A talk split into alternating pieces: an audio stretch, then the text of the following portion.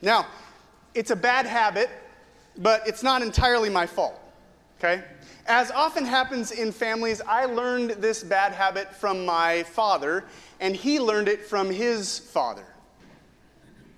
My grandfather, the originator of this bad habit that now plagues three generations of Bronson men, my grandfather was a businessman. And as they say in business, time is money, right? So, telephone calls with my grandpa ended rather abruptly, and I mean abruptly.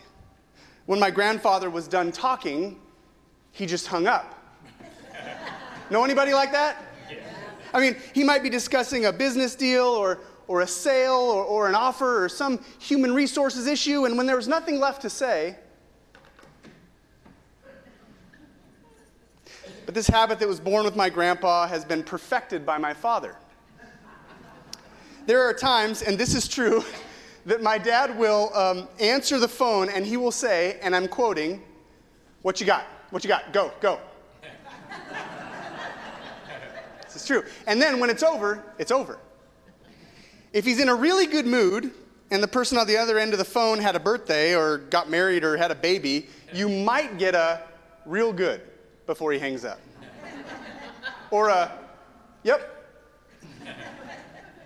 Now, back in the day with grandpa, you'd at least get a dial tone and know that he was no longer there. The problem now is you don't hear anything. And so you end up sounding like the Verizon commercial guy, like, uh, can you hear me now? What do you say before you hang up the phone? That's good, yeah.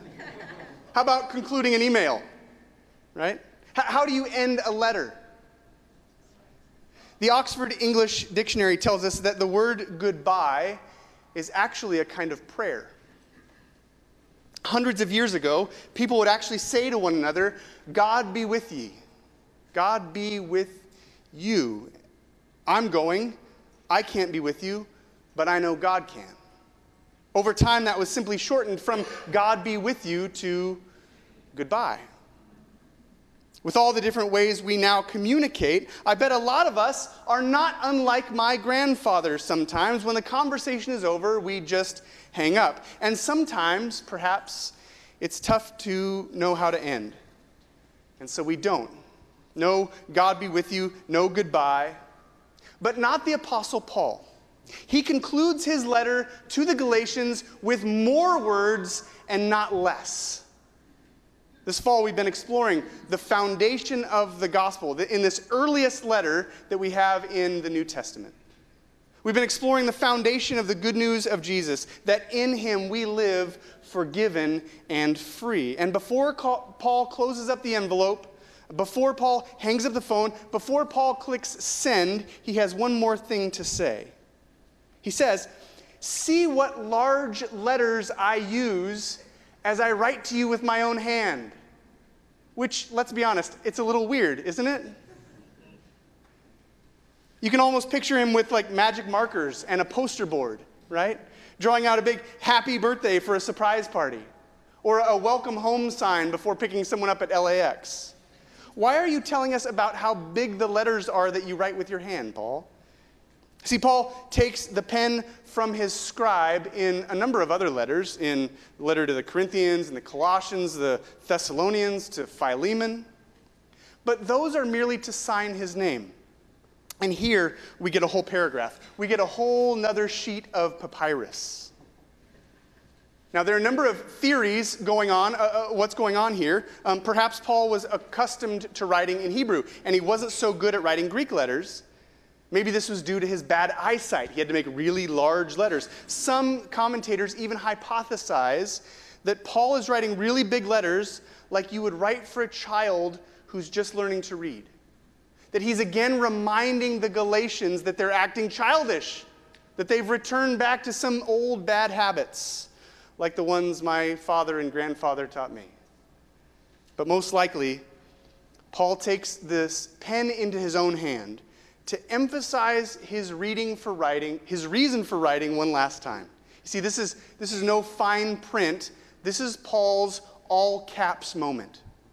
He says, Those who want to make a good impression outwardly are trying to compel you to be circumcised. The only reason they do this is to avoid being persecuted for the cross of Christ. In other words, they want to save their own skin by cutting yours.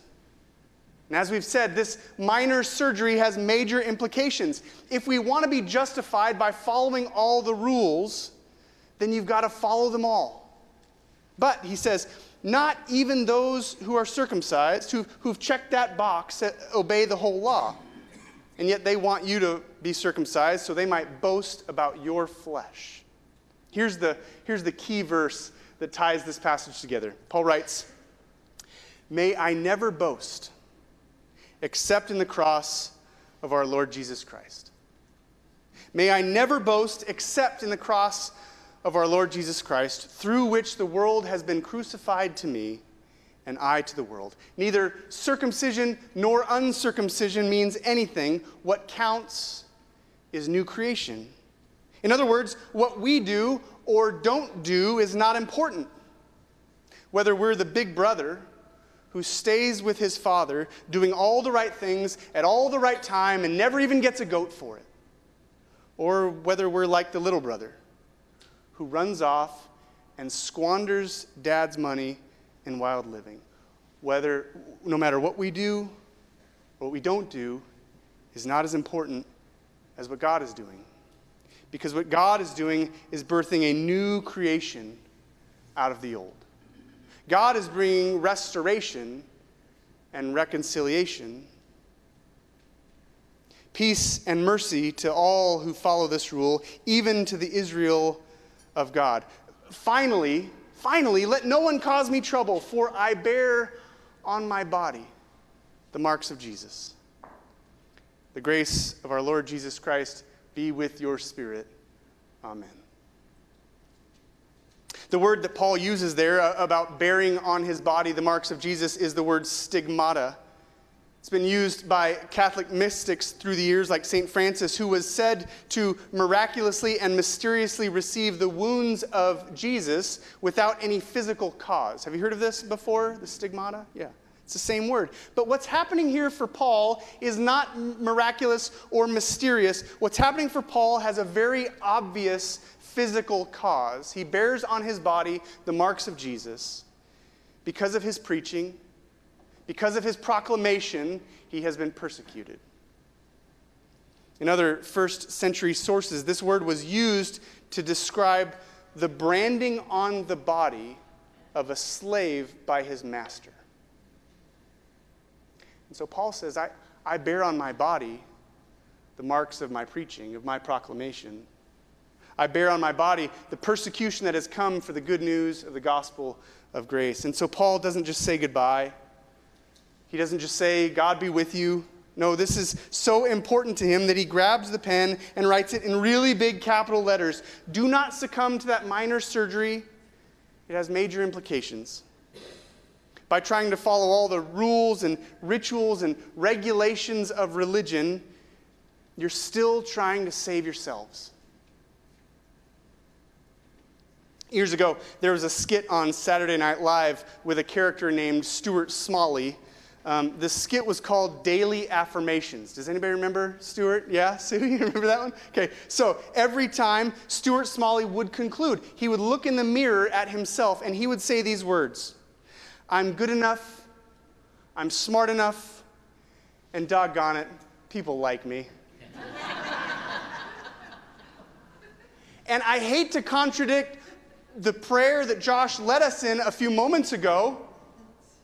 In one way, it's true, but in another way, we've got a little issue with it, right? God, yes, God is awesome. But the part that I had struggle, I struggled to pray was, God, thank you that I'm awesome. That's kind of a prayer like Stuart Smalley, right? I'm good enough, I'm smart enough, and doggone it, people like me. But Paul is much more offensive than Stuart Smalley. What has he said time after time in the book of Galatians? Actually, as offensive and as difficult as it is for us to hear, as much as our culture would push against this, Paul says, actually, you're not good enough. You're not smart enough. It doesn't matter how many people like you. You see, if at some level we're not offended by the gospel, then we are not paying attention. The gospel tells us that we are more sinful than we've ever allowed ourselves to believe. That there are sins that we commit and we don't even know that we're doing it because we don't even allow ourselves to think about it. We're more sinful than we've ever allowed ourselves to believe. And so all of our success, all of our wealth, all of our education, our appearance, it's not enough. We're more sinful than we've ever allowed ourselves to believe. But, but, the gospel also tells us we're also more loved than we ever dared imagine. Amen? Yes. That's, that's what our choir sang for us a few moments ago. I am not my own. I don't belong to myself anymore. We are more loved than we've ever dared imagine. Loved even more than all of those ways we've dropped the ball, we've missed the mark. And that's why Paul doesn't just sign his name. That's why he, he takes the pen, and why he writes these large letters in all caps. He says, May I never boast except in the cross of our Lord Jesus Christ. How strange that must have sounded. The cross was a symbol of capital punishment in the first century. The cross was so terrible, was so abhorrent, was so painful that a, a, a, Roman citizen would never be crucified, no matter what they'd done. See, the cross, though, is where our need and God's love overlap. The cross is the only thing in which Paul will boast. And, and this is really important for us as we, as we conclude these 11 weeks in Galatians what we express depends on who we want to impress, right? What we express depends on who we want to impress. We see this all the time on social media. Um, so uh, look at your Facebook threads. P- people, in one way or another, are boasting about their success, their, their wealth, their education. It's another form of daily affirmation, like Stuart Smalley, looking in his mirror. I'm good enough. I'm smart enough. Look at how many friends I have. You should like me. See, I, I, boast about these kinds of things too. I, I could pinpoint with incredible accuracy all the pitches my 10 year old threw this fall ball season. He's going to be an ace for the San Francisco Giants. I just know it. He's going to follow in the footsteps that I couldn't. I just know it. I have every one of those pitches saved on my phone. Maybe you've heard this story. I've probably told it before. Uh, one of my famous authors writes about attending a pastor's conference years ago, and, and on a break in between sessions, uh, this, this author uh, is talking with two other attendees of the conference. And one of them asks the other, Well, how's your church going? Which, if you're not familiar with this, if you don't understand the pastorese translation, that's pastorese for how big is your church? How's your church going? Now, that's Pastor pastorese for how important are you? Are you worthwhile for me to talk to you? Would it be cool for me to go back home to my home church and tell them that I met you? So that pastor responded, Oh, pretty good. We have about a thousand at our church. How's your church going? Remember the translation, right? First pastor said, Well, the Lord's blessing us all right. We run around 1,500 or so. And then they looked at me, the author writes. He says, I knew what was coming next. I worked at a church that had maybe 200 attendees at the time. And then a little voice, so quiet that I was hardly aware of, began to whisper some management impression strategy in my ear. Say the church has 250 people. 200 is awfully small. A church of 250 sounds less embarrassing than 200. Then at the same time, another voice responded, What are you doing? You don't even know these men. You'll never see them again. So do you think they would really care?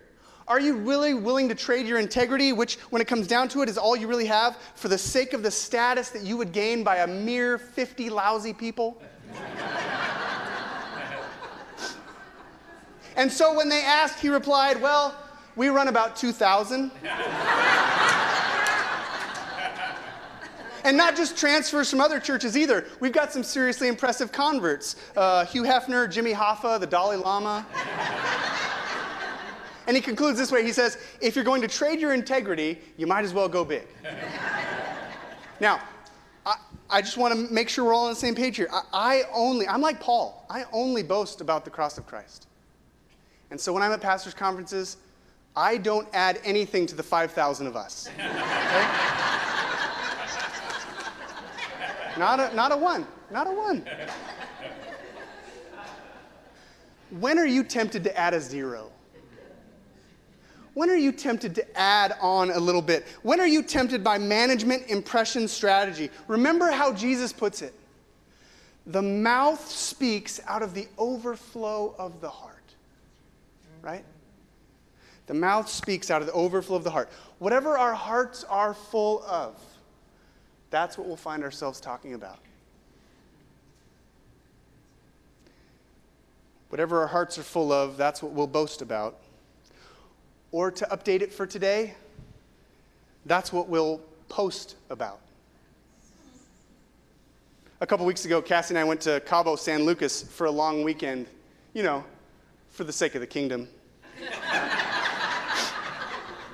Now, we were there so I could officiate the wedding of some dear friends. They were supposed to get married last November, but you all know how that went. But because it had been a year and travel was expensive and a little concerning with the COVID rates in Baja, there were a lot less people than they'd originally invited. I'd never been to a destination wedding before, but I was there for it, man. I was excited. It had been a long time since we were away from our children. There's maybe 40 people in all that weekend. And so, um, all of the activities, all weekend long, there was a lot of little get togethers and such. It had the same 40 people.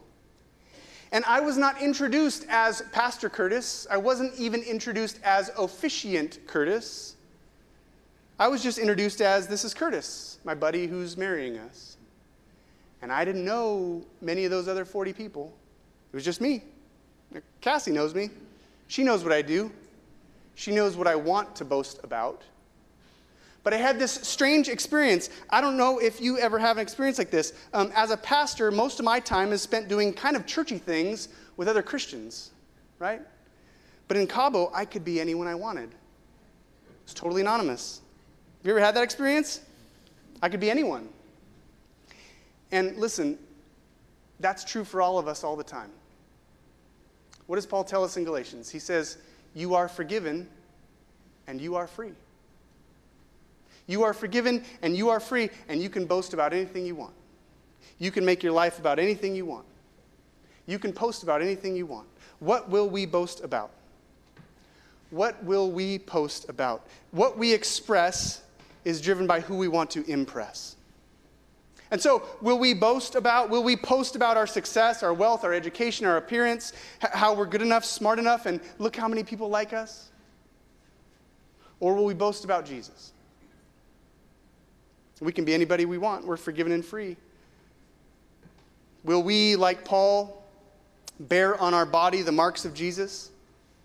Could our words and our actions and our attitude give us enough evidence to convict us for being a Christian? See, friends, our, our world runs after these daily affirmations. We run after all the ways that we can justify ourselves, all the ways we can add a zero right? Like the older brother who does all the right things at the right time, or like the younger brother who does quite the opposite. May we run after Jesus. May we boast in Jesus. May we bear the marks of Jesus. May that be the legacy that we leave. Because however we hang up the phone, however we conclude an email, however we end a letter, at some point we will have to say goodbye. At some point we will say, God be with you. I can't be with you, but may God be with you. May the end of that conversation, may knowing that we have one life to live here on this earth, may it reframe the whole conversation that precedes it. That we would boast about Jesus and Jesus alone. May we hear from Paul. May we live by the example that he sets for us. It's so easy to fall into that trap, just like the Galatians, to boast about our own performance instead of God's promise. May we boast about that promise. May we boast about the gospel, the good news of Jesus. God, would you be with us? Would you help us in this difficult time, this difficult season, not only in our community, not only in our country, but around the world, this most difficult and divisive season, would you help us to be those who not boast about ourselves, don't boast about our own success, our own wealth, our own appearance, our own education, our own achievements. Would you help us to boast about you? And to boast about the wonderful cross. The cross of Christ, where our need and your love crash into one another. That while we weren't good enough, we weren't smart enough, not enough people liked us, you saw us and you were willing to give your life that we might know you, that we might be adopted into your family of faith, that we may live in, in eternity with you forever. Would that promise of our goodbye reframe the whole conversation of our life? It's in the name of Jesus. It's for the sake of his kingdom we pray. Amen.